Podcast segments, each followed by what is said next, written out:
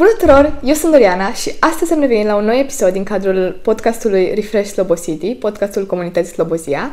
Și astăzi o avem alături de noi pe Maria Eftimie, care este vicepreședinte în cadrul Consiliului Național al Elevilor și care este și elevă la Colegiul Național Mihai Viteazu Slobozia. În primul rând vrem să-ți mulțumim, Maria, pentru că ești astăzi alături de noi. Știu că a fost puțin mai dificil să ne vedem, dar mă bucur foarte mult că am reușit să facem asta. Și aș vrea să încep prin a te întreba dacă te poți prezenta puțin, așa 15 secunde, 30 de secunde, cum ai vrea oamenii să te cunoască mai bine. Ok, salutare tuturor! Uh, mulțumesc tare mult pentru invitație. E, vorbim noi mai devreme, e așa un pic, uh, n-aș spune ciudat, dar e un uh, mediu foarte prietenos pentru mine, datorită faptului că noi două ne cunoaștem. Eu sunt Maria Iftimie, sunt elevă în clasa 12 la Colegiul Național Mihai Viteazul. Am 18 ani și, cum ai spus și tu, sunt din vara acestui an, din iulie 2021, vicepreședinte în cadrul Consiliului Național Elevilor. Și cum a început această pasiune a ta pentru a reprezenta elevii? Adică cum ai ajuns până în punctul acesta de a fi parte din Bexul Național? Pentru că cred că este un parcurs destul de, mm, să zicem, dificil, dar, plin de peripeții, dar și foarte motivant și inspirațional. Și de asta aș vrea să te întreb ce te-a inspirat să ajungi până aici? Măi, prima și prima dată am intrat la liceu ca, nu știu, orice copil plecat din mediul rural, poate te gândeai că o să fie un drum greu și că poate nu o să poți să te acomodezi. Am venit la colegiu, un liceu care până la urmă avea niște standarde și mi-era frică. Dar nu, nu știam de ce nu mi este până la urmă frică. Dar știam că vreau să fac ceva și că vreau să arăt lumii că pot să fac și eu ceva, dar nu știam ce, voiam să, să ies așa din, uh, din cotidian. Și a trecut clasa a noua cu lucruri frumoase, poate uh, la un moment dat grele și am ajuns în clasa a 10, așa, nu știu, a trecut un an peste mine și nu mi-am dat seama. Iar la începutul clasei a 10 alegem uh, în fiecare an șeful clasei. Liderul clasei, fiecare îi spune cum vrea. Iar pentru mine chestia asta era la momentul, a, ok, șeful clasei. Ei, nu ți se părea așa big deal atunci? Uh, să știi că nu, numai că fiecare copil are așa câte o chestie de a ieși în evidență, nu știu, de a, uh-huh. e ceva al lui. Eu nu aveam chestia asta, eu nu ieșeam în evidență, eu aveam un grup de prieteni cu care vorbeam și cam atât, nu ieșeam foarte tare în evidență. Până când, nu știu, a venit cineva cu ideea, păi, dar n-ar fi ok pentru tine să fii tu șeful clasei și într-o clasă să să fii șeful clasei, nu știu, e... E, e drăguț din partea colegilor să te propună pe tine mm-hmm. și am zis, ok. Am acceptat chestia asta, uh, am văzut că ei și-au pus încrederea în mine, cu toate că cât de multe poți să faci într-o clasă, dar e numele ăsta care sună bine. Când întreabă profesorii mă, cine e liderul clasei? Eu sunt doamna pe cum. Iar la o lună am aflat că se fac alegeri în Consiliul Școlar din CNMV. Și eram, Doamne, Consiliul Elevilor, wow, și mă uitam așa ca la cel mai înalt prag pe care eu aș putea să-l ating. Și mi-am întrebat la momentul ăla părinții, măi, vouă cum vi se pare chestia asta? Părinții mei n-au ziseră foarte multe despre, despre Consiliul Elevilor și am, uh, am vorbit mai departe cu fratele meu. Și tot spunea, măi, implică-te și uite, și eu am fost, n-am făcut foarte multe, dar implică-te, chiar cred că ai putea să faci față. Și bineînțeles că din ce evoluezi mai mult, din asta îți dorești să faci, da, să da, faci da. din ce în ce Adică pe măsură ce ajungi în anumite poziții, de acolo îți dorești să ajungi din ce în ce mai sus. Mă, nu neapărat, adică lucrul ăsta poate fi foarte interpretat pentru că sunt și persoane care poate fac asta pentru funcție. niciodată nu mm-hmm. am asta. Prima dată n-am vrut să candidez pe președinte, adică era eu, clasa 10 doar aleasă șeful clasei, trebuie să faci un dosar care nu e foarte greu, dar tot îți ia din emoție, timp, da. da, și ai emoții. Dar pe lângă asta nu e chestia neapărat de funcție, cât e și chestia că pe măsură ce faci ceva și vezi că ai rezultate, vrei să faci mai mult și să ai rezultate și, și din ce în ce mai bune. Și asta nu se aplică doar la școală, ci și în reprezentare. Cred că și asta te motivează, că pe măsură ce făceai câte un lucru și avea așa un impact, vedeai că poți să faci ceva și îți doreai să faci și mai mult de atât. Mm, chestia asta, să știi, chiar chestia asta am gândit-o când am candidat în Consiliul Județean, pentru că la o lună după ce am fost, după ce am fost aleasă în Consiliul Școlar, am mai apărut o oportunitate și am zis, wow, și în Consiliul Județean, nu, n-aș putea să fac față, am și școală, imposibil. Până la urmă, am intrat în Consiliul Județean ca vicepreședinte în anul ăla. A, a fost anul în care a început pandemia și a fost foarte greu pentru noi. În anul ăla te-ai alăturat și tu în CG, mm-hmm. dacă mi-aduc Da, da, da, am fost amândouă atunci. Mm, a fost o perioadă grea pentru CG atunci. Mm, lumea nu prea auziseră de noi, nu aveam canale așa, adică aveam o pagină de Facebook care nu era foarte folosită, o pagină de Instagram atunci ne făceam. Era greu pentru noi să ne începem primele demersuri și nu Mm, nu cred că făceam reprezentarea la nivelul la care elevii din Ialomița o merită. Mm-hmm. Dar cred că problema atunci era faptul că nu știam cu ce se mănâncă da. niciunul dintre noi și nimeni nu era acolo să ne zică cu ce se mănâncă, pentru că oamenii care trebuiau să ne motiveze, nici ei nu știau clar cu, de unde să începem și unde e problema. Și cred că de acolo de, de acolo cred că mai mult am fost motivați după, adică mai ales tu, faptul că ai văzut cum era și după ai vorbit cu alți oameni și ai văzut cum era în celelalte părți și ai putut să faci o comparație și să-ți dorești mai mult. Cred că asta contează foarte mult în general, să-ți dorești mai mult decât ceea ce primești. Pentru că noi am primit Consiliul Județean așa, am ajuns în funcție și eram toți foarte um, nedumeriți, nu știam de unde să începem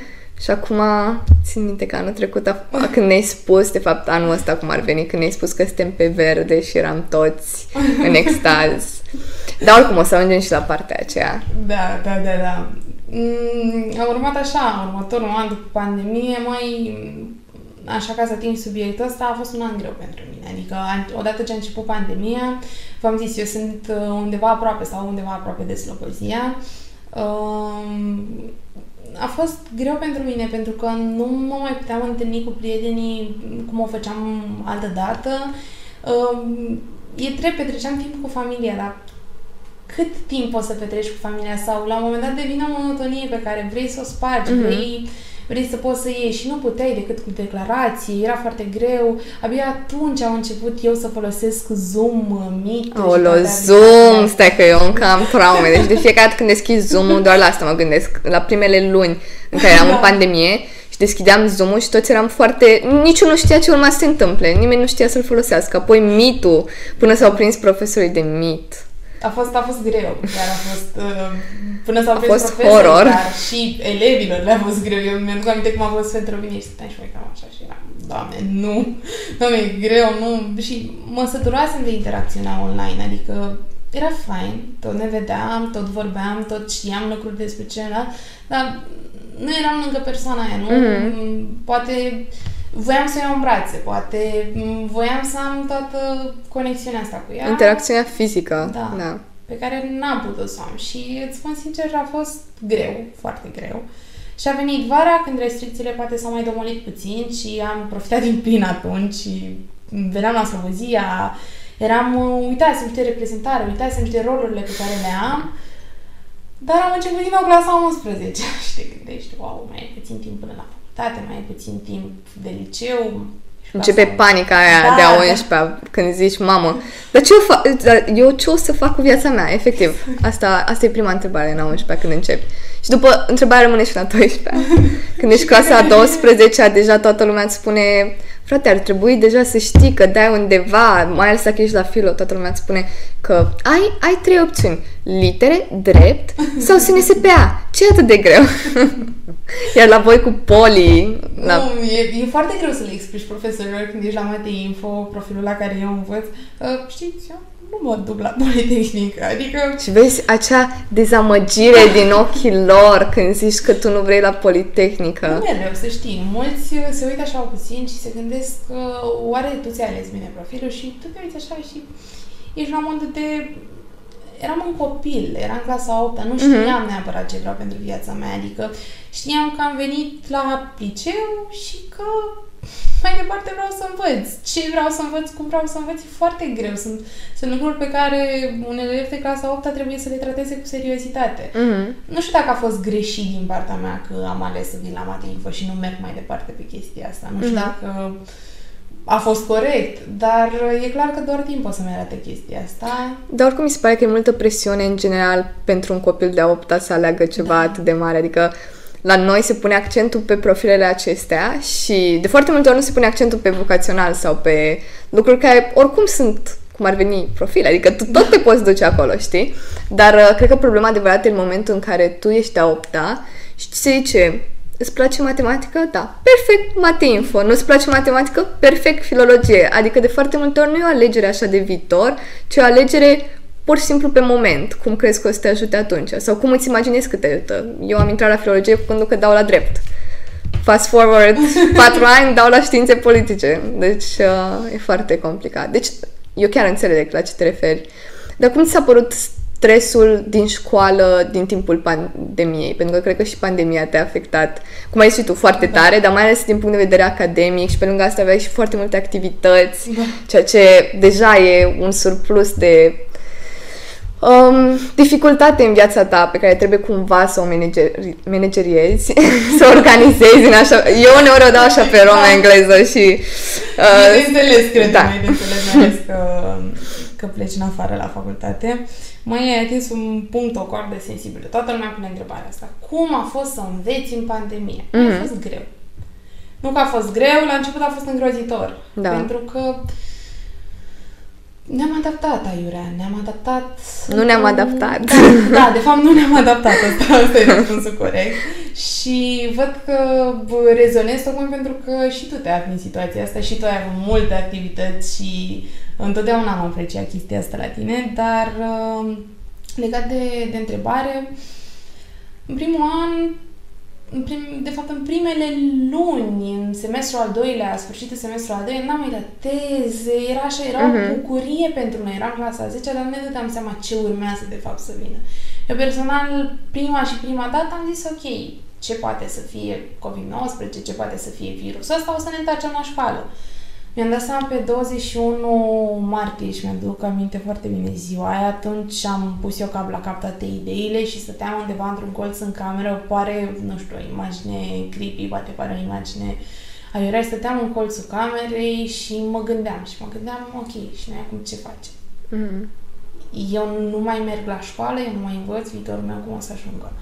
Și e cert, vorbeam cu profesorii, ok, haideți, trimiteți-ne și nouă, vă rugăm, materiale, profesorii luau, luau legătura cu noi. Uh, deci a fost un, un dute vino din ăsta în care și ei încercau să-și dea interesul și noi, dar eram la început. E ca un copil care învață să meargă, dar nu poate să facă chestia asta singur.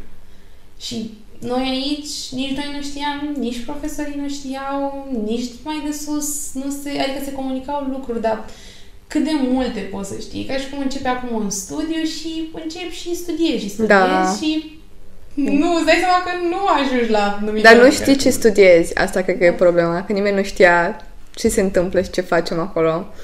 Pentru că nu avea un plan, nimeni nu cred că se aștepta la asta și cred că în situații de genul ăsta se observă pregătirea oamenilor pentru da. situații de criză.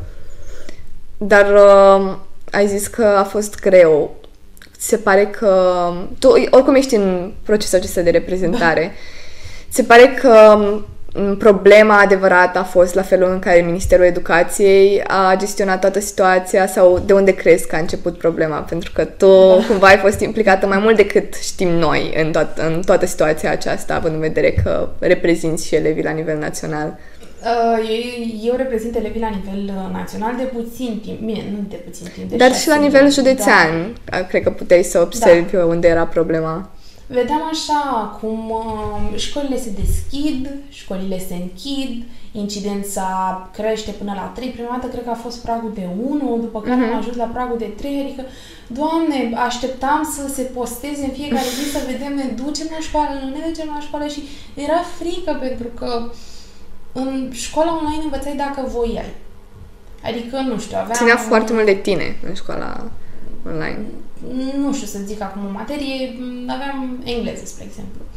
Și intram la engleză, ok, dar învăța și înțelegea cine voia să-și dea interesul, cine își făcea mai departe temele, pentru că e foarte greu să coordonezi într-o oră ca profesor, mă gândesc, pot să-mi dau doar cu părere aici și domnii profesor să mă contrazică. Uh, e foarte greu să și intri, să poți să coordonezi o clasă întreagă, să faci prezență, să verifici și tema, adică la un moment dat lucrurile astea nu mai puteau fi făcute toate într-o oră. Uh-huh. Și terminai orele, probabil dormeai, pentru că după șapte ore, mai ales noi avem și șapte ore în fața calculatorului, lucru care mie mi se părea interminabil. La un moment dat simțeam că nu mai pot, nu mai voiam să văd laptop. Până la același timp trebuia să continui toată chestia asta, toată mișcarea de reprezentare, toate atribuțiile pe care mi le asumasem, dar simțeam că nu mai pot. Nu că nu mai vreau, că nu mai pot. Mm-hmm. Și eu sunt o persoană, n-aș vrea să zic despre mine că sunt egoistă, dar am un fel în care nu vreau să accept că eu nu mai pot. Mm-hmm. Și... Dar asta e bine! Asta înseamnă că mereu te provoci să faci mai mult. Adică asta e foarte important, important în viață. Că nu te mulțumești doar cu faptul că nu ți iese ceva, ci vrei să-l faci până ți iese, nu? Uh, în anumite situații, da. Pentru că în anumite situații te gândești că, ok, oricât aș munci, eu nu pot să înțeleg. Și îți pierzi, până la urmă, atitudinea asta de a te dezvolta pe tine și îți mm-hmm. pierzi simțul tău de a, de a continua. Uite, dacă îmi dădeai o temă la română și, doamne, îmi vin materiile astea acum să... După podcastul ăsta tare mi-e frică că o să-mi sune telefonul și o să, o să mă sune profesorii. uh, nu știu, dacă îmi dădeai o temă la română și nu știam să o fac, poate că nu nu tratam cu atâta seriozitate cu cât uh, o tratez acum. Poate că sunt și clasa 12 și asta contează foarte tare. Mm-hmm. Dar uh, mi-am dat seama după atâta timp de pandemie că trebuie să ne educăm singuri, într-un punct. Da, uite, asta mie mi s-a părut unul dintre cele mai bune lucruri pe care le puteai primi din pandemie. Fiindcă mie mi se pare că autodisciplina e foarte importantă în viață și e fix ceea ce nu învățăm la școală. Pentru că la școală ni se dictează, ni se predau anumite lucruri și trebuie să le învățăm pe de rost și după tot ce trebuie să faci, să te întorci acasă, să înveți lucrurile acelea, faci foițe. Deci ador colegele mele care fac lucrul ăsta. Spune, dacă faci și tu așa, trebuie să discutăm despre asta. Și fac foițe, scriu pe foițele acelea toată lecția, da. iau și din manual, iau de peste tot și după încep să coloreze. Și colorează, da, colorează, da, colorează. Da. Sau scriu așa de frumos și și eu sunt victima acestui, acestui lucru. Adică uneori când mă plictisesc, fac și eu asta pentru că zic în mintea mea, mamă, deci dacă eu o să colorez acum, o să-mi rămână în minte titlul lecției cu roz și de fiecare dată când o să văd roz, o să-mi amintesc titlul lecției sau o să rețin mai ușor. Um, și atunci lucrurile de genul acesta, da, cumva, nu știu, nu te ajută atât de mult precum crezi, dar uh, pandemia ne-a învățat că trebuie cumva să luăm noi măsuri și să învățăm noi să ne învățăm singuri. Să învățăm de pe YouTube, să căutăm mai multe informații decât ni se predau, să încercăm să înțelegem în afara orelor. Și vreau să te întreb dacă ție ți se pare acest lucru bun. Adică mie cel puțin mi se pare un avantaj pentru noi, pentru că la facultate nimeni nu o să stea să ne predea, o să, o să fie mai rău decât în pandemie la facultate, 100%. Simplu fapt că tu spui chestia asta acum și nu ești intrat de la facultate îmi dă un pic anxietate, da, ok, știu, știu de la prietenii mei de la facultate și de la sora mea că la facultate e foarte greu pentru că trebuie să înveți mult și singur. Și mi se pare că asta a fost un antrenament cumva pentru perioadele care o să urmeze, care o să fie mai grele mm-hmm. decât acum. Chiar că poate nu am fi avut nevoie de acest antrenament neapărat. Adică poate perioada asta ar fi trebuit să rămână așa o perioadă în care să ne bucurăm de dictatul de la ora de română, mhm. de poveștile de viață de la ore, de culorile de pe foi, adică poate ar fi trebuit să ne limităm pe asta. Însă ce părere ai tu? Cum vezi lucrurile acestea? Mm, așa, în amănunt, ai zis chestia asta cu... Îmi aminteam titlul că e scris cu roz și eu tot așa învăț. Uh, eu am o memorie vizuală. Eu ca să învăț, asta fac. Adică scriu în tot, scriu bine. Uneori n-am timp să scriu și mă frustrează foarte tare pentru că trebuie să-mi iau, nu știu, culegerea în mână și să încep să subliniez pe culegere. Dar dacă nu e scris nu, nu-mi place, că e scris la calculator și nu-mi place. Chiar dacă, să știi că nu scriu foarte frumos. Dar e scrisul meu, e al meu și asta, asta mă face să-mi fie drag mai departe să învăț. Învățam pentru o simulare la, la biologie acum o săptămână și a trebuit să învățăm aproape toată materia pentru BAC. toată materia de până acum, nu? Sau uh, toată materia... Toată materia pentru BAC fără vreo trei uh, sisteme. Deja ați ajuns uh, în da, punctul am acela? Da, recapitulare, da, și am ajuns în punctul ăla. Și eu nu dă, poate nu mi-am dat atât de tare interesul la, la pregătire. Uh, vorbesc de pregătire la școală aici, că probabil uh, când zic pregătire, multă lume se duce în la, industria da. meditațiilor și... Nu. Industria meditațiilor, care chiar e o industrie, adică hai să ne gândim puțin cât bani se scot din meditațiile pentru BAC. Uh, hai să nu ne gândim, că dacă ne gândim la asta, nu o să continuăm podcastul. um, și tot scriam. Și o luam așa într-o ordine ca să pot să ajung la un numitor comun și mi-am dat seama că pot să nu dorm eu în weekendul ăla deloc și tot nu am cum să scriu tot pe foi și să, să-mi termin. Și am o culegea în mână. Și am început să subliniez pe culege. Mi-am dat seama că era un curcubeu așa frumos. De, era trei dimineața, eu foloseam toate markerele și era, am obiceiul ăsta de a mă pune în pat uh, când, uh, când mi-e, mi-e destul de, nu știu, când simt că sunt obosită și să-mi întind așa pe lângă mine tot ceea Ah, ce înțeleg, trebuie. înțeleg, înțeleg. În momentul ăla toată lumea știe că nu trebuie să vorbească cu mine, adică trece, trece lumea prin fața camerei și zice, a, ok, împac, las-o. Uh, E un moment rar când învăț eu. și am subliniat, am subliniat și a doua zi, ok, hai să repetăm. Păi dacă am învățat, trebuie să repetăm, acum că trebuie să le știm. Și uite-te la Maria, care și-a dat seama duminică la ora 17 că ea nu știe tot pentru a doua zi. Ui, ce învăț în prima dată? Că n-ai cum să le înveți pe toate. Da. Și m-am zis la mama și am zis să știi că eu iau notă mică în simularea asta. Dar să fii pregătită, te rog. că aveam, simțeam, nu știu, vinovăția asta, că n-am putut să fac, cu toate că lucrurile alea poate trebuiau învățate din timp, dar Mhm, pe parcurs. știi, îți dai seama că ai căi de acces la un moment dat și că poate poți să te fofilezi într-o chestie, poate poți să faci altceva și altceva. Să Îi- proca- procrastinezi. Da, da. cuvânt care a fost foarte folosit în ultimii doi Da. ani. A procrastina, da, e... Mă gândesc la doamna mea profesoară de română, ea mi-a zis prima dată verbul ăsta și am întrebat-o ce înseamnă. Mm. Era undeva, cred că în clasa a 9 a 10 și are bunul ăsta obicei de a ne pune să căutăm uh, index. Da, în momentul da. în care nu știi, cauți index. Și Mhm. mi-a rămas așa în tipuri de minte, a procrastina. Și dacă n-am folosit cuvântul ăsta până s-au plictisit de mine părinți, familie, p- rude, apropiați, adică... Da. Și ce spuneam de chestia asta, că a fost o perioadă, nu știu, acum o săptămână, când mi-am dat seama, nu mai pot să învăț, ce fac, care sunt, uh, până la urmă, prioritățile mele. Și m-am pus eu frumos și am învățat ce știam că chiar pot să duc până la capăt mm-hmm. Mhm. și știam că poate o să mai rețin și după simulare, că noi alergăm după note, noi avem prost obicei de a alerga după note, dar Mhm. e foarte greșit să facem chestia asta, pentru că, nu știu dacă întreb după bacalaureat 3-4 elevi, voi ce v-a rămas în minte de la, nu știu, română, mate, biologie, că astea sunt, uh, sunt materiile la care dau eu bac, mi-e frică. mi-e frică de întrebarea care va urma, pentru că e, e dorința asta vidă de nu neapărat de demonstrație, de a demonstra societății că ești bun, că ai Mhm. învățat și că ai luat o notă. Dar, în principiu, ție ce-ți rămâne după? Care sunt informațiile care îți rămân ție după? Lumea nu mai gândește, nu se mai gândește la asta. Toată lumea alergă după note. Dar cred că, în general, asta e o problemă a sistemului de învățământ și nu doar la noi în țară. Cred că peste tot în lume e aceeași problemă cu faptul că oamenii își doresc foarte mult, elevii își doresc foarte mult să ia note ca să arate că sunt foarte buni. Și mai ales la școli competitive. Mie mi se pare că școala noastră, de exemplu, e una foarte competitivă, pentru că Este, suntem credem. dintre cei mai Este. buni din, din județ și poate chiar putem să ne considerăm și destul de buni în țară, având în vedere olimpicii.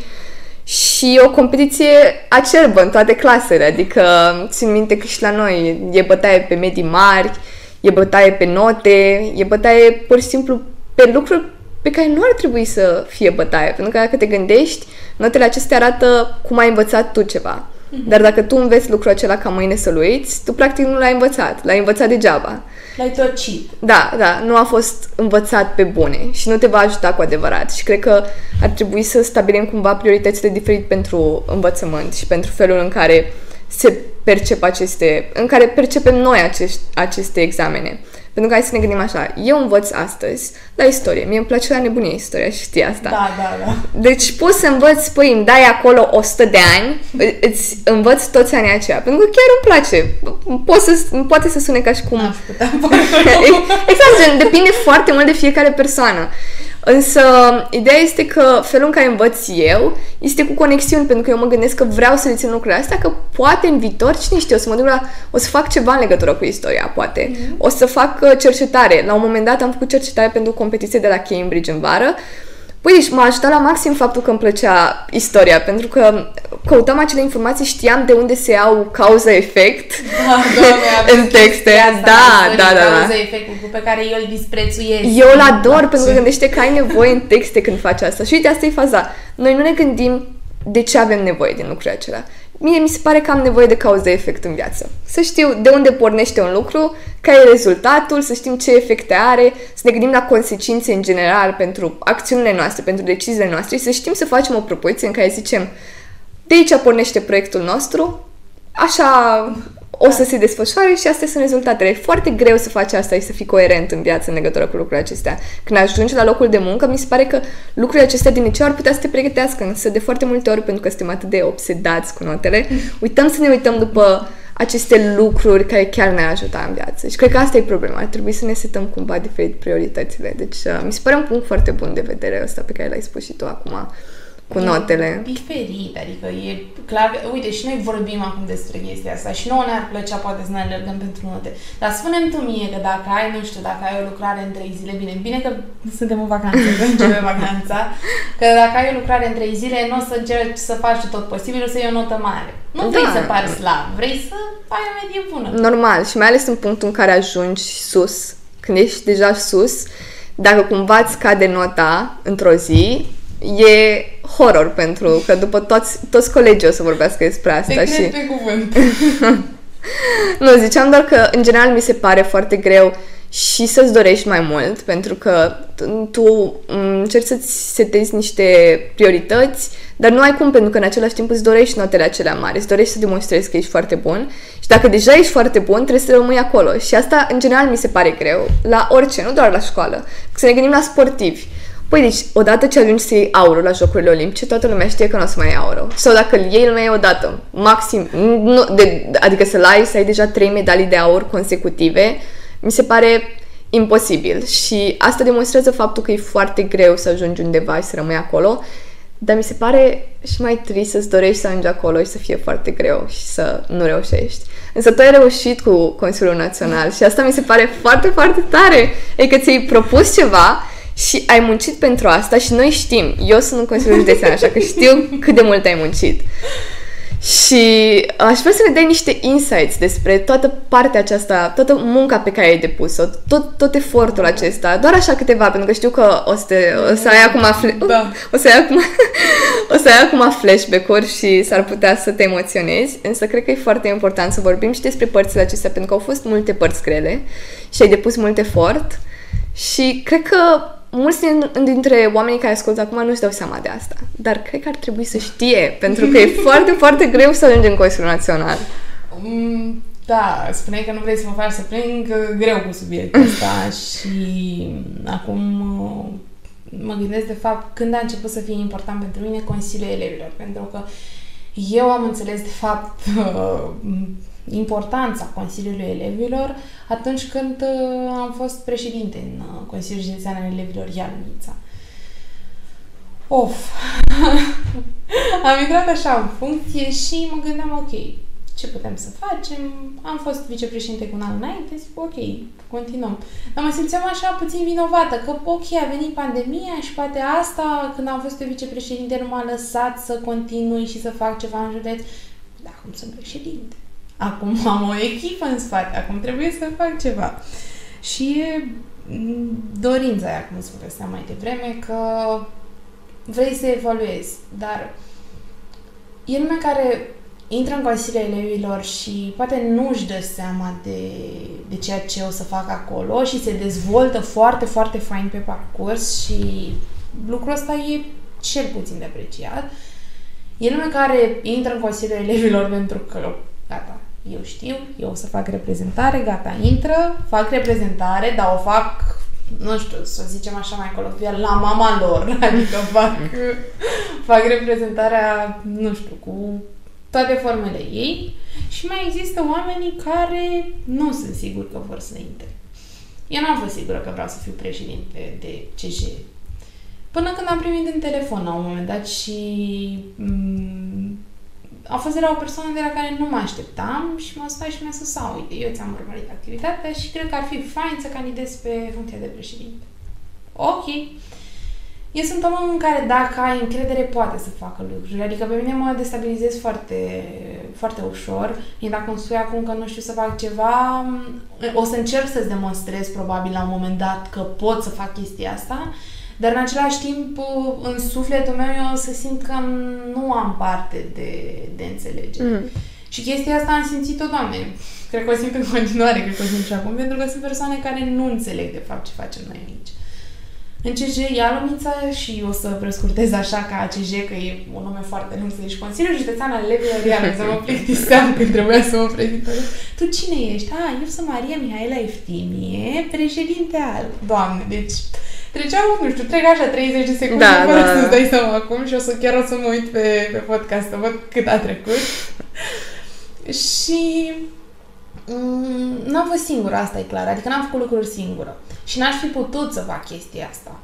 Mai ales instinctul ăsta. Când ești președinte, trebuie să te uiți la activitatea, nu știu, mm, la activitatea echipei în general. Noi am fost o echipă mare care la un moment dat a atins 20 de membri, adică nu e foarte ușor pentru un copil de 17 ani care nu știe neapărat ce vrea să facă mai departe în viață, care nu e sigur pe propriile sale puteri, să spunem așa, să se uite la o echipă de 20 de oameni și să le spună, ok, acum ce facem? Voi vă uitați la mine și eu la voi? Nu, categoric nu.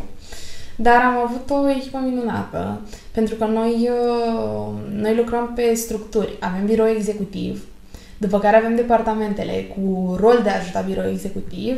Mai departe putem să avem un birou de presă. Doamne, și am avut un birou de presă în mandatul meu. Bombă! Da. Chiar, chiar, chiar a fost foarte fain biroul nostru de presă. Chiar, da. Cu voluntari, cu da. așa. Și ajungem mai departe la... Tot pachetul. Voluntari. Care am intrat mai destul, mai, uh, mai târziu în, uh, în echipă, dar să știi că s-au acomodat foarte ușor uh-huh. și pentru mine a fost o surpriză. M-am avut, câți de, uh, șapte voluntari. Șapte voluntari am, am luat din 30. Am, m-am simțit atunci uh, prost față de persoanele pe care, adică ții un interviu și vrei, ai nevoie de voluntari și îți dai seama că nu poți să iei pe toți. Adică poți să iei pe toți, dar simți că n-ai avea poate nevoie de ei, da. de, de ei, de toți. Dar și... nu e neapărat că n-ai avea nevoie, dar pur și simplu trebuie să-ți dai seama de cei care chiar se potrivesc cu da. structura și nu e, nu e personal, asta mi se pare. E foarte greu uneori da. să te da. gândești că nu e personal. Dacă tu nu ești ales, mereu te gândești că, vai... Ce am făcut? Exact, ce am, cu ce am greșit.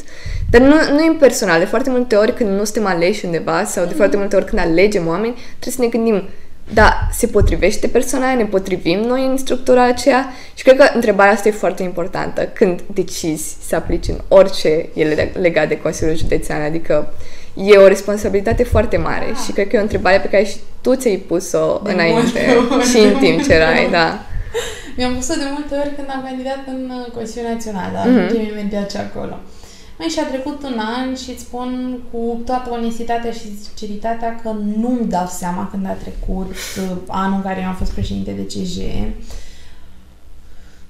Uitam așa și dădeam seama cât de multe lucruri frumoase am făcut și Uh, că faptul că m-am împrietenit cu persoane din echipă, pentru că în imaginea mea, atunci când am intrat, mi-am dat seama că, așa, ok, am intrat și acum muncim împreună, dar nu poți să-ți faci o prietenie din asta. Poate să știi că poți mm. și poți foarte bine. Am rămas, doamne, am rămas... N-aș vrea să zic că singurii mei prieteni, pentru că nu sunt singurii mei prieteni, dar majoritatea prietenilor mei fac parte din structura de reprezentare a elevilor. Și nu e greu de crezut, probabil, pentru că timp acord eu Consiliului. Dar, uh, nu știu, stăteam așa și ne puneam la un loc și era două dimineața și acum o să vă povestesc așa o chestie poate mai uh, personală. Mm-hmm. Uh... Ne plac lucrurile personale. okay. Era două dimineața și noi lucram pentru harta de burse care a apărut ah, în ah, da, da, da, știu. Și lucram cu un coleg era seară, zis Mina, părinții știau că dorm. Mama, tata, dacă vă uitați aici, îmi cer scuze, nu dormeam. um, și aveam laptop aprins. Și, bineînțeles, eram într-o conferință, eram într-un Meet, Zoom, nu mai știu, sau nu, de fapt eram în Discord, că noi am lucrat pe Discord. Uh, cu, cu un coleg cu care mă ocupam de burse. Și, la un moment dat, oboseala își spunea cuvântul, dar întrebat, ești obosită, vrei să continuăm? Nu. Nu, mâine trebuie să intre harta de burse, o terminăm în seara asta, nici se pune problemă. Stai seama, am adormit. Mai și am adormit cu colegul ăsta în fața laptopului. și eu am și așa un stil, măi, muncesc până la epuizare, dar nu neapărat muncesc și sunt foarte urât să spui muncesc. Eu nu simt că muncesc, eu simt uh-huh. că fac ce-mi place. Dar de multe ori folosesc verbul ăsta, știi? Și mi zice mama, păi dacă muncești, de ce mai faci asta? Dar mi se pare, mi se pare o idee foarte bună asta. Că dacă muncești, să zicem, de multe ori simți efectul muncii, dar în momentul... Exact, exact. Dar la tine nu simți asta pentru că îți place și atunci nu e chiar o muncă, e mai mult E o pasiune. E distracție. Da, da. Bine, sună ciudat acum să spun că eu, vicepreședinte în Consiliul Național al Elefilor, simt că mă distrez când fac reprezentare. ok, chestia asta se taie la montaj. Um, și am trecut de seara aia și mi-am dat seama că au trecut atât de multe luni și am făcut chestia asta constant. Dar nu simțeam că m-am obosit constant. Simțeam că am închis ochii la foarte multe lucruri. Eu când am intrat în CJ, ți-am zis, n-am uh, primit poate suport din partea tuturor persoanelor din viața mea și am pierdut persoane. Uh-huh. Uh, dacă mă întreb dacă îmi pare rău, nu știu să zic dacă îmi pare rău, probabil nu. Că am ajuns într-un stadiu în care pot să fiu mulțumită. Adică, nu în totalitate, dar uh, simt că sunt destul de mulțumită cu mine. Uh, dar pe parcurs am și câștigat persoane și am câștigat persoane de la care nu te aștepți, pentru că vin atunci, vin niște omuleți în viața ta, folosea, folosea o doamnă profesoară pe Facebook acum câteva zile sintagma asta, că vin câteodată niște omuleți în viața ta mm-hmm. și se referea la elevi și cred că o să o folosesc de acolo, care Mm, sunt așa ca niște zâne care vin să-ți facă bine și care vin să te ajute și cu care rezonezi. Dar în același timp, poate pierzi oameni din viața ta și trece nebunia, trece agonia. Uite, nu mai sunt în CJ, am amizat pentru că mi-am dat demisia și asta, nu o să zic de ce mi-am dat demisia, a fost o, um, cum am spus și în demisia, a fost un motiv personal. Uh, Uh, dar în momentul ăla eu mi-am analizat așa tot anul și m-am gândit, uh, am pierdut persoane, ok, am meritat, nu știu. Nu, pot, nu o să pot să compar niciodată evoluția mea ca persoană, pentru că clar m-am dezvoltat și uitându-mă la cum era mare, ea e de acum un an, uh, poate că n-ar fi avut curajul să fie astăzi aici să vorbească cu tine. Uh, și poate că dacă ar fi venit, ar fi tremurat vocea mai mult decât îmi tremură mie acum. nu se tremură vocea acum. Acum chiar, chiar, chiar pare foarte încrezătoare. Și cred că... Efectul placebo. Dar pe lângă asta și eu pot să văd evoluție. Adică cred că e normal. Cum ar fi să treacă un an și să ne uităm înapoi mm-hmm. și să zicem că a, pf, sunt fix aceeași persoană. Mi se pare trist, mai ales în liceu. În liceu trebuie să ne dezvoltăm cel mai tare și să evoluăm constant. Și că sunt perioade și perioade. Da, dar în liceu mi se pare că e perioada în care cumva, fix faza asta, pierzi prieteni, îți faci prieteni, te bagi în activități, iei patru la materia care îți place cel mai mult sau... Sau uh, la care îți place cel mai puțin exact. și nu știi ce să faci mai departe. Te duci la petreceri, nu te duci la petreceri, toate lucrurile acestea te fac să te dezvolți, să dezvii mm-hmm. tu. Și mi se pare că e imposibil, sau cel puțin e trist să te uiți înapoi să zici că ai rămas la fel. Mie cel puțin mi se pare imposibil. Și de asta mă gândesc că e foarte bine că poți să te uiți să vezi de fapt o evoluție pozitivă, că asta cred că e important. Toți evoluăm sau pur și simplu ne dezvoltăm, dar să evoluăm cu adevărat și să devenim persoane mai bune, cred că e foarte greu. Sau pur și simplu să avem o, o viziune diferită acum. Să putem să zicem că, wow, acum acum chiar simt că mă apropii mai mult de persoana mea, de felul în care ar trebui eu să fiu. Mi se pare că asta e frumos, adică cred că și ție ți se întâmplă asta acum și cred că faptul că ai pierdut prieteni și ai pierdut oameni nu mi se pare o problemă. Mereu o să pierdem oameni în parcursul vieții. Fie că, nu știu, ne dorim asta, fie că e alegerea noastră. Mi se pare absurd din partea noastră să ne dorim să rămânem cu aceiași oameni, pentru că și oamenii din jurul tău te fac să te dezvolți că cred că de multe ori ne dăm seama, dar dacă ai oameni buni în jurul tău, te dezvolți frumos alături de ei. Dacă ai oameni care, nu știu, nu te fac să-ți dorești mai mult, care nu te motivează, care atunci când le spui că uite, am luat acum, la, sunt vicepreședinte la Consiliul Național al Elevilor și nu sunt super fericiți pentru da. tine și nu simt fericirea alături de tine și nu trăiesc odată cu tine, n-au de ce să fie în viața ta. Și cred că pe parcurs ne dăm seama de asta. E foarte greu să ne dăm seama în momentul în care ni se întâmplă. Dar dacă ne uităm înapoi, putem să ne dăm seama că a, ce bine că nu mai e persoana aia. Fiecare dată când ziceam, îi ziceam că îmi place ceva, zicea uh-huh. uh, da, hai să hai să-ți arăt uh, clipul ăsta nou care a apărut. adică chiar cred că e ceva frumos să te dezvolți, să-ți placă cum te-ai dezvoltat. Îmi spuneai să ai oameni buni lângă tine. Cred că o să înveți ceva și de la oamenii N-aș vrea să zic răi, dar totuși o să folosesc uh, adjectivul ăsta. Răi pentru tine, nu neapărat răi, ci oameni da, da, da, da. care nu ți se cu potrivesc care rezonezi, Exact. Cu care poate au intrat în viața ta, te-au ajutat, au fost alături de tine până într-un punct, punct în care poate și tu ai greșit, poate mm-hmm. și ei au greșit, dar în fond asta e viața. Da, da. Și sunt lucruri care se întâmplă, dar uh, eu am început să realizez asta abia anul ăsta când, nu știu, mă gândesc uh, cu foarte mare atenție dacă rănesc pe cineva sau dacă fac bine în viața cuiva. Nu știu dacă am o prietenă, spre exemplu, care se supără pe mine că n-am ieșit la suc cu ea, doamne, deci stau să mă gândesc și îmi iau foarte mult timp și contemplez așa și mă gândesc, doamne, oare am făcut rău că nu i-am spus persoanei respective, nu știu, n-aș da un nume neapărat acum, că n-am vrut să ies la suc că poate pe ea o atinge mai mult decât eu îmi dau seama. Nu știu dacă chestia asta a plecat din Consiliul Elevilor, dar ating să cred că da. Pentru că într-o echipă trebuie să ții cont de nevoile celuilalt. Mm-hmm. Și noi am format o echipă și spun noi, pentru că chiar dacă tu ai fost pe, pe PR și comunicare, uh, să fim sinceri, într-o echipă, noi nu ne-am, în echipa noastră, noi nu ne-am păstrat funcția, adică n-a contat că eu sunt președinte, am făcut și treabă de secretar, n-a contat că tu ești uh, pe departamentul de PR și comunicare când am avut nevoie de ceva, ai, uh, ai fost acolo și tot așa.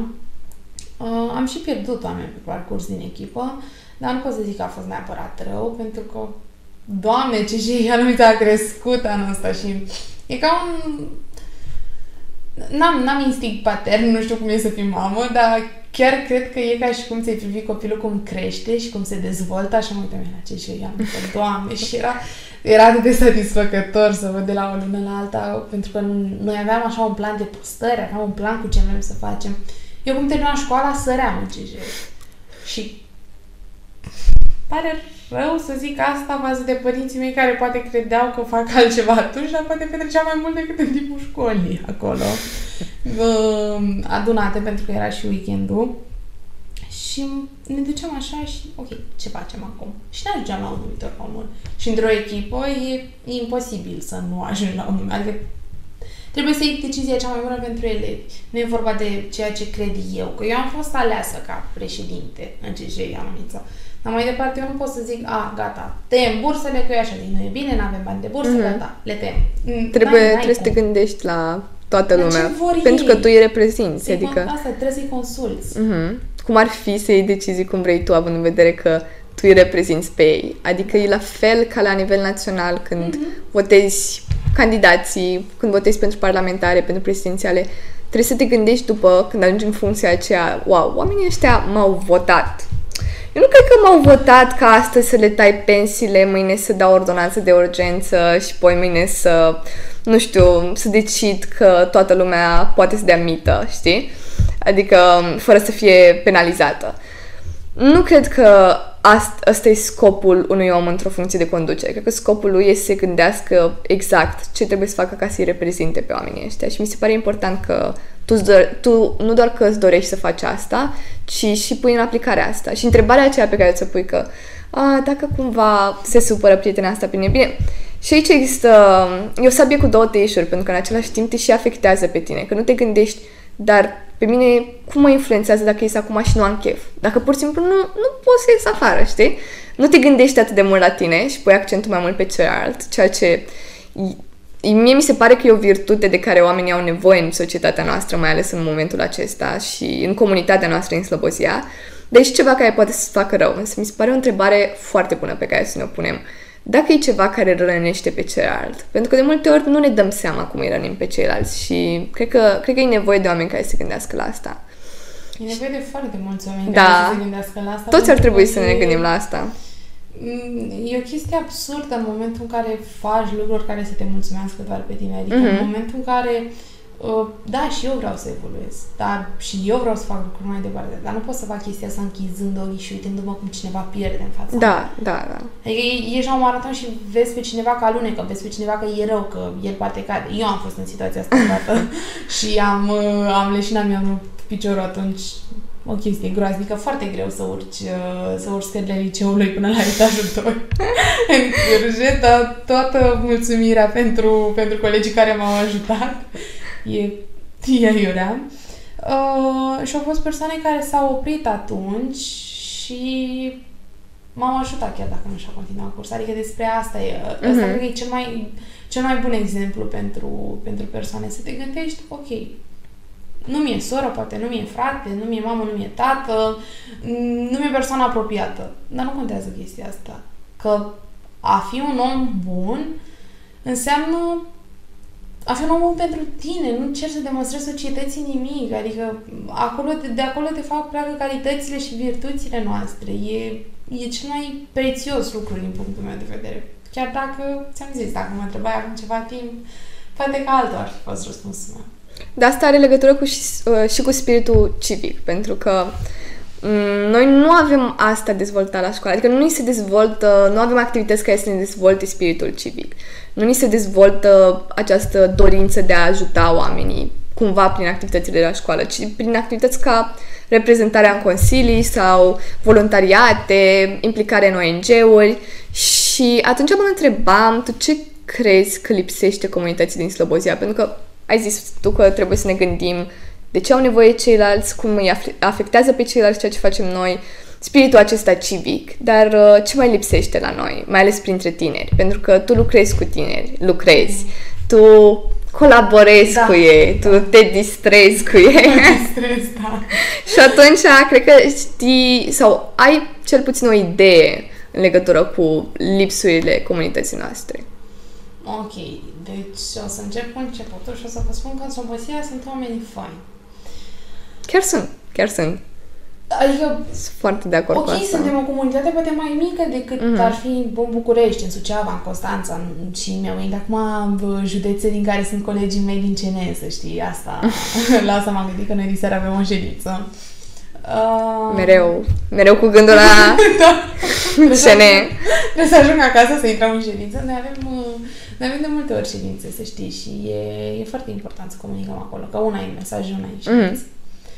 Măi, și legat de comunitatea noastră, noi avem și oportunități, dar de multe ori nu știm să le, să le folosim. Adică, uite, se- spre exemplu, CJ Ialomița a stat inactiv foarte mult timp, Mm, pentru da. că nu a fost nimeni care să spună, băi, dacă eu am văzut un CJ în altă parte, ce? La mine nu se poate, trebuie să fie CJ în fiecare județ, să-ți imaginezi. Și la același nivel, sau poate mai bun. Uh, asta e o altă discuție despre care, dacă am începe acum, cred că n-am terminat-o, iartă-mă.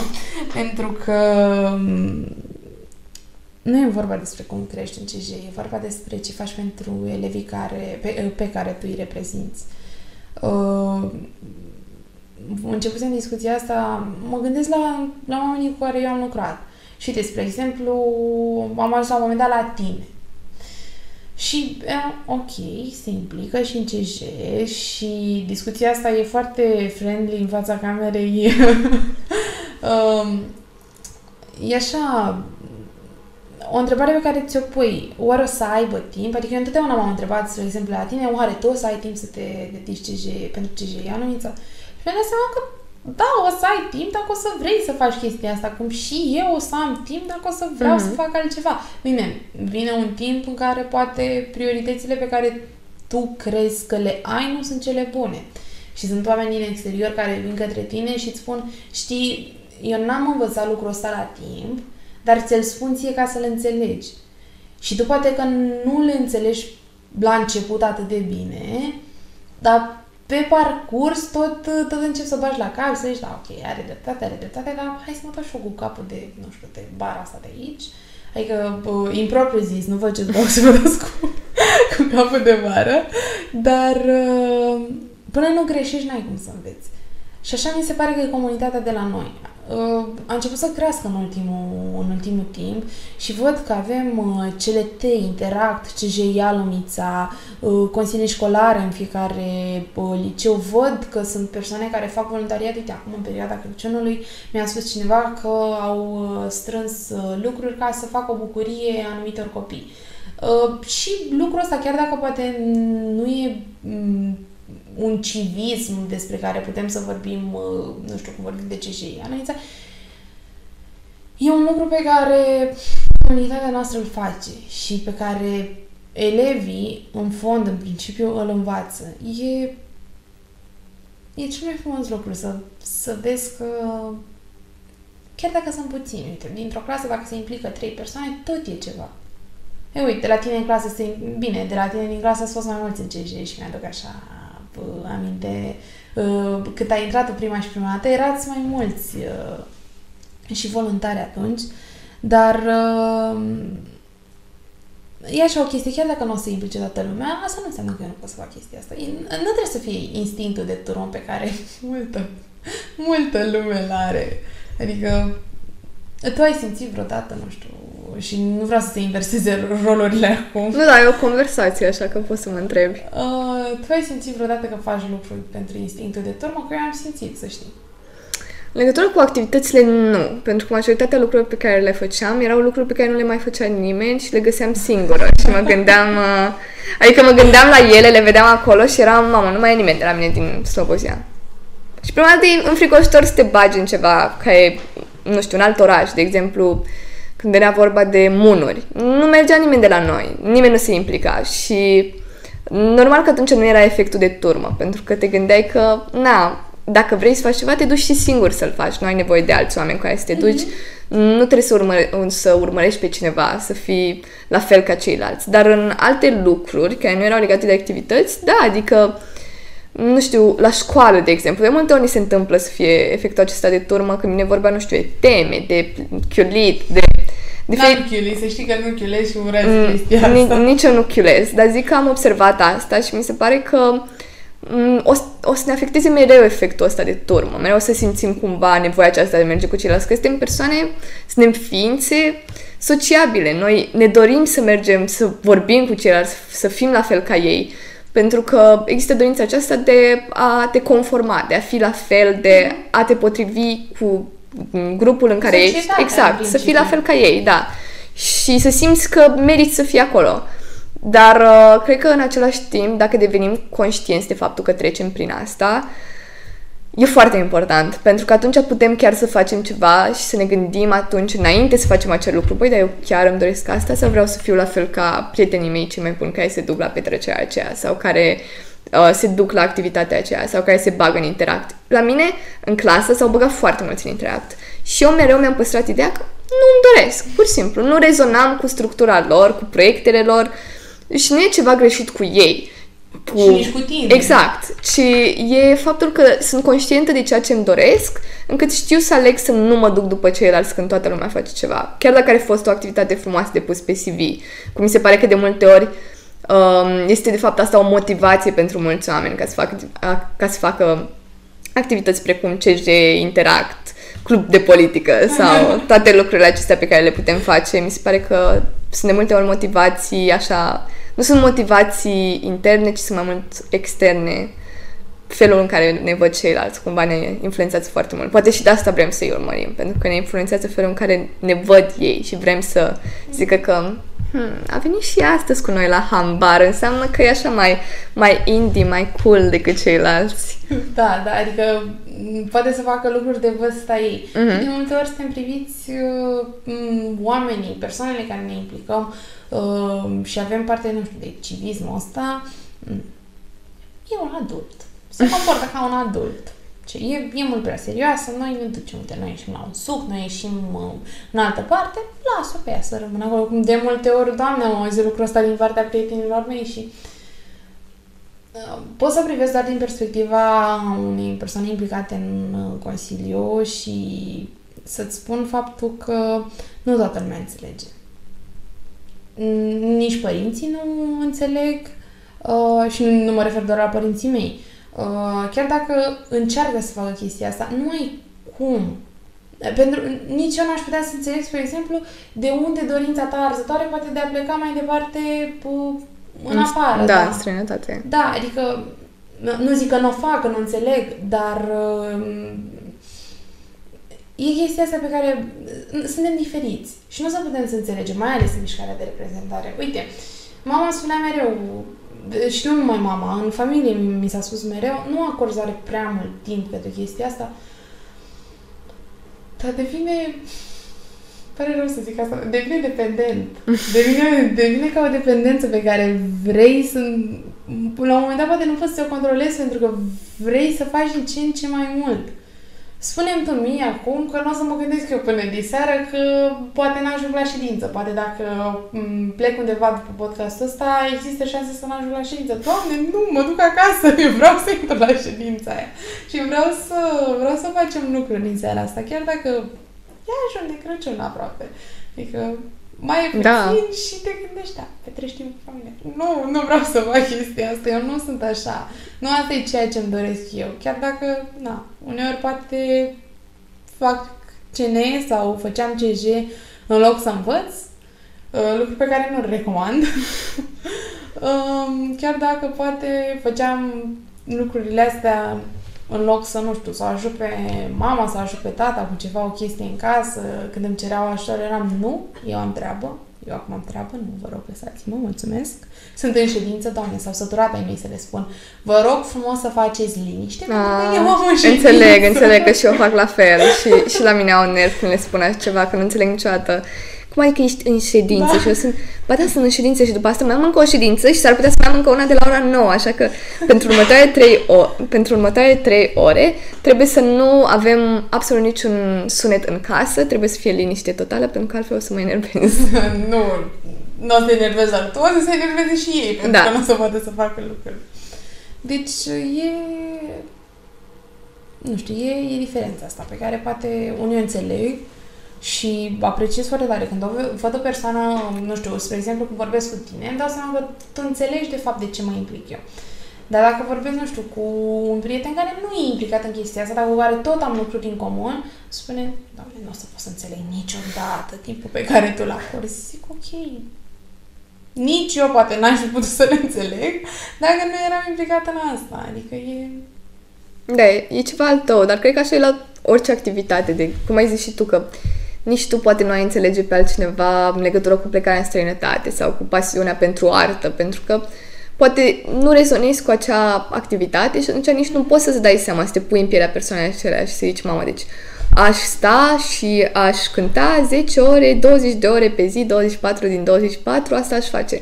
Mie mi se pare horror să faci sport foarte mult. Deci eu, eu nu, eu de-abia merg. Eu merg, dar nu pot să alerg. Nu suport să alerg, nu suport să merg foarte mult, așa că nu înțeleg oamenii care fac sport, știi? Nu știu, nu o să pot să înțeleg, mă jur, niciodată nu o să fac. Singurul sport pe care l-aș face poate ar fi, nu știu, patinaj artistic. Acolo, hai să zicem că mai patinez, mai, mai mă dau pe acolo ca pinguinul, cumva ajung, ajung pe gheață, eu, total, fără absolut uh, nicio, nicio patină, adică ajung eu să fiu cel care se duce așa e pe gheață. E bine dacă rămâi tu, credeam. Exact, e, e bine dacă rămân în viață pe, pe gheață când sunt acolo. Dar mă refer la faptul că nu avem cum să rezonăm cu tot ceea ce fac ceilalți. Însă trebuie să empatizăm cu ei. Asta mi se pare da, impor- important. Da, da. Să încercăm să înțelegem felul în care ei se se pun cumva într-o fel în care tu te pui cumva într-o poziție în care ești constant obosită sau constant ocupată și atunci nu poți să înțelegi de ce faci asta, dar poți să înțelegi că, wow, persoana aceasta, la fel cum mie îmi place foarte mult să învăț la istorie sau să m- scriu eseuri sau să citesc, persoana aceasta... Eseuri, apreciez foarte tare asta că ai folosit pluralul ăsta bun. pluralul care este corect gramatical, da. da. da. Um, la fel cum mie îmi plac lucrurile acestea și aș, aș sta și aș face asta ore întregi, la fel ție îți place foarte mult să te implici, să vorbești cu oamenii din CG și CNE, să fii acolo pentru elevi, alături de elevi și să faci ceva care să rămână după, să aibă un impact. Și în momentul în care te pui în pielea celelalte persoane, dar te gândești totuși cum ești tu, în felul tău de a fi în aceeași situație, Cred că asta te ajută foarte mult, pentru că atunci empatizezi și îți dai seama că, băi, până la urmă, e, e aceeași situație, doar că cu pasiuni diferite. Și asta, din nou, mi se pare foarte important într-o comunitate ca orașul nostru. O, într-o lume ca aceasta, foarte important să empatizăm.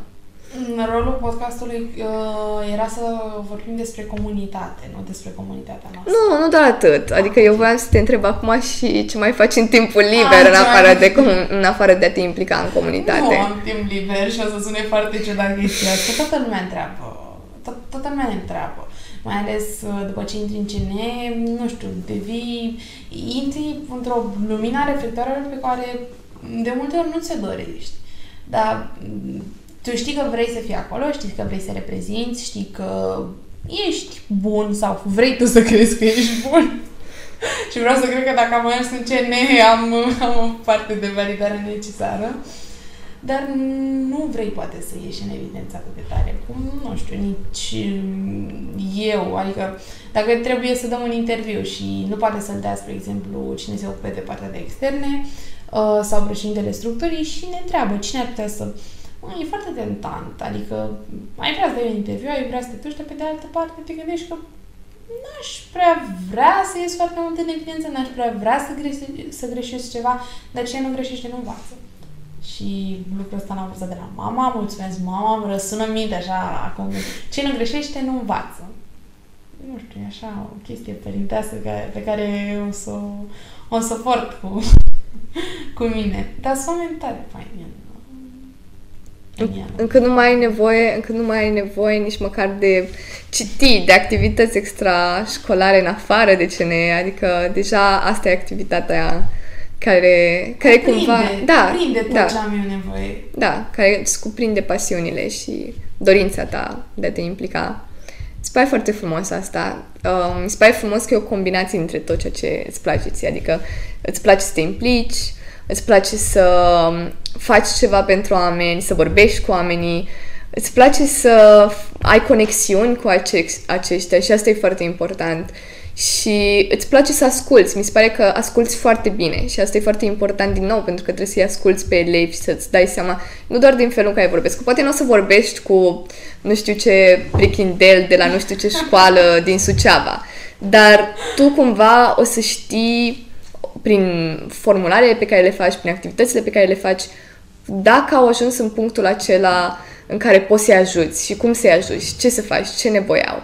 Și când ajungi în punctul acela în care poți să faci asta, cred că tu poți să observi cel mai bine nevoile lor, pentru că îi asculți cu adevărat și formularea acelea care se diseminează, ăsta e cuvântul, deci ăsta este cuvântul de aur în uh, organizațiile de reprezentare cuvântul ăsta cu diseminează să rămână mereu... folosim. Da, păi asta e faza de la voi, am învățat să folosesc cuvântul, pentru că în viața mea nu mai sunt oameni care să spună să diseminați formularul. Și am, băi... Chiar vă rog, vă rog să faceți chestia asta, că ea la are de foarte multe ori puține răspunsuri și nu Știu, foarte. știu, dar mă gândesc că, uite, asta e altă întrebare, nu se pare că de foarte multe ori depinde mult comunitatea, pentru că mi se pare că e o lipsă de implicare în general la noi, Adică există oameni care se implică, dar nu sunt destul de mulți și asta se observă și în formulare. Că, cumva și există și o lipsă de motivație, mai, mai ales în decembrie, deci mie motivația îmi dispare în momentul în care mă gândesc că trebuie să vină um, cră- exact, da. Crăciunul și da. după să vină anul nou și zic, frate, de ce să mai fac asta acum? De ce să mai scriu eu eseu pentru eu nu strivesc ora de minuni a lumii în momentul în care îmi doresc să primesc un arici de Crăciun, pentru că eu am cerut un arici de Crăciun. De ce să fac asta? Să, să-mi sui, te rog, dacă primești, o să... O, să, o, să, o, să-l, ve- o să-l vedeți, o să-l vedeți dacă primesc arici. Okay. Dacă el aduc și aici, să-l vedem toți. Da, o să fie invitatul uh, de data viitoare. Deci, da. există o lipsă de motivație. Dar nu știu cum să facem să nu mai existe. E foarte greu. Mm, nu poți să faci chestia asta brusc, nu poți să faci deodată. Cum, nu poți să faci nimic brusc, poți să faci treptat. Mm, nu știu, spre exemplu, nu, noi n-am putut să ridicăm CJ Alumița așa deodată. Am putut să o facem în timp. Da, treptat. Exact și e, e foarte important să înțelegi chestia asta că Uite, ai luat o notă mică, nu poți să urci la maxim din prima. Da, trebuie să muncești mai mult, da poți să urci constant și e, chestia asta să știi că e mult mai importantă. Să fii constant în lucruri e mult mai important decât să păstrezi balanța, nu știu dacă înțelegi la ce mă refer. Adică să simți că, ok, ai mai făcut puțin și ai mai făcut puțin mm-hmm. și încă puțin. E, e mult mai satisfăcător decât să devină monotonie. Da, La da. un moment dat te plictisești, așa, învăț și e bine și învăț. Da. Sau nu învăț și nu învăț. Din contra asta zic că crești, crești, crești și din ce în ce mai bine. Da. Și cred că e mai important să iei pașii aceștia mici și să ajungi acolo sus, decât să ajungi dintr-o dată sus și după să cazi. Adică mi se pare că în general această creștere nu e așa de importantă ca aceasta, care o ia ușor și ajunge și se menține sus după. Pentru să că... știi că așa e la noi în CN uh, gradual vorbim. Mm-hmm. Chiar așa e la noi în CN, adică nu poți să ajungi într-o funcție Spre exemplu, nu poți să fii vicepreședinte decât dacă ești membru AG. Mm-hmm. Sau, bine, nu neapărat vicepreședinte, dar m-am raportat la mine. Uh, adică e toată chestia asta pe care eu apreciez foarte tare și care mie îmi dă mai departe o încredere extraordinar de mare. Nu știu de ce. Adică primești întrebarea, dar de ce te încrezi în chestia asta? De ce tu crezi în Consiliul Elevilor? De ce nu te implici într-o asociație? Pentru că eu, și o să folosesc lângă eu un verb și o să fiu judecată, eu personal, cred că Consiliul Elevilor este, cum de fapt și este, singurul for care reprezintă de fapt elevii și care stă la masa discuțiilor cu Ministerul Educației, cu Ministerul Sănătății. Adică știți, știi și tu uh, toate activitățile pe care noi le-am avut, inclusiv ultimul protest la care n-am putut uh, să fiu fizic acolo, dar... Ei susținut... Uh... Din spate, da, exact. fapt, da, a de fost la distanță. palpitant și a fost foarte, adică, bine, a, a fost greu și a fost ultimul mod prin care noi ne-am dorit să atragem atenția, pentru că un protest nu-l faci așa doar de drag de a-l face. Adică, în momentul în care faci un protest, clar ai ceva de spus și ceva de nemulțumește. Iar uh, faptul că s-a ajuns până acolo, de fapt, arată nemulțumirea elevilor și nu doar a noastră ca CNE, ca Consiliul ele- ca al elevilor, ci pentru noi ca elevi. Pentru că s-a văzut din 50.000 de senători, bine, nu cred că sunt totuși 50.000, cred că sunt undeva la 48.000 ca să fiu mai, uh, mai corectă, pentru că sunt persoane care le plac numerele, dar uh, îți dai seama, nu se semnează nimeni o petiție de 48.000 de semnături, adică n-atingi pragul ăsta fără să, să ai motive concrete. Că nu e de parcă cer, nu știu, burse de 700.000 de lei. Mm-hmm. Nu, cer lucruri care chiar să se întâmple și pe care elevii simt că nu le au. Acest da. te vin, o, închidem școala, o redeschidem, mergem, uite, facem așa, aducem teste, o săptămână nu mai aducem teste, nu le dăm către toată lumea în anumite școli, le dăm doar către a 8 și a 12 că ei sunt prioritari pentru noi. Doamne, nu! Adică trebuie să existe niște metode concrete mm-hmm. și care să aibă cumva coerență, să se continue și să aibă motiv. Adică să existe cumva un motiv în spatele metodei. De ce se face acest lucru, știi? Să poți să răspunzi la asta când întrebi, dar de ce avem pragul ăsta? Să zică, păi uitați motivul acesta. Când nu poți să răspunzi la o întrebare de genul acesta care implică viețile elevilor, mi se pare o problemă foarte mare. Și acum, ca de final de podcast, mereu întreb uh, invitații și o să te întreb și pe tine acum. Tu ce ai vrea să dai mai departe celorlalți? Ce ai vrea să știe tinerii de la noi din oraș? Un sfat cu care să rămână ei de la uh, Maria Eftimie, care este vicepreședinte la Consiliul Național al Elevilor, sau pur și simplu Maria Eftimie, care este alături de noi astăzi? Să nu renunțe niciodată la visul lor, oricât de multe nu știu, avalanșe din peste ei, să aveți parte voi, în primul și primul rând, de încredere din partea voastră. E foarte important chestia asta. Adică în momentul în care tu ai încredere în tine, poți să dobori absolut orice. Poți să dobori munții. Eu pe premința asta merg. Dacă eu am încredere în mine, mai departe poate vor avea și alții. Dar dacă nici eu nu am încredere mm-hmm. în mhm. mine, lucrul ăsta e de neconceput. Clar nu o să pot să conving eu pe nimeni și clar eu nu o să pot să militez la nivel național pentru, nu știu, situația burselor sau pentru teste în școli dacă eu nu cred în chestia asta, știi? Adică trebuie să fii și convins și trebuie să aduci argumente despre asta, despre asta e vorba. Nu poți să militezi pentru ceva și să crezi că poți, dar pe de altă parte să n-ai argumente. Adică, uite, din nou mi-aduc aminte că am făcut dezbateri împreună. deci cam asta e sfatul meu pentru voi. Să nu vă lăsați pe voi înși vă baltă niciodată, pentru că sunteți cei mai importanți. Mulțumim mult, Maria, că ai fost astăzi alături de noi și pentru toate sfaturile și toate poveștile pe care ne-ai uh, povestit astăzi. Cred că a fost un episod care este atât inspirațional, cât și motivant, cât pur și simplu un episod uh, în care oamenii o să simtă că îți place ceea ce faci și asta e foarte important. Cam asta a fost episodul pentru astăzi. Sper că v-a plăcut și până data viitoare să aveți o zi faină. Ați ascultat podcastul Refresh Slobo City, un podcast care a pornit de la ideea din Civic City, un proiect realizat de Forum Apolum și Generația Vot, și acum este susținut de Direcția Educație, Cultură și Tineret Slobozia. Sperăm că v-a plăcut și până data viitoare să aveți o zi faină!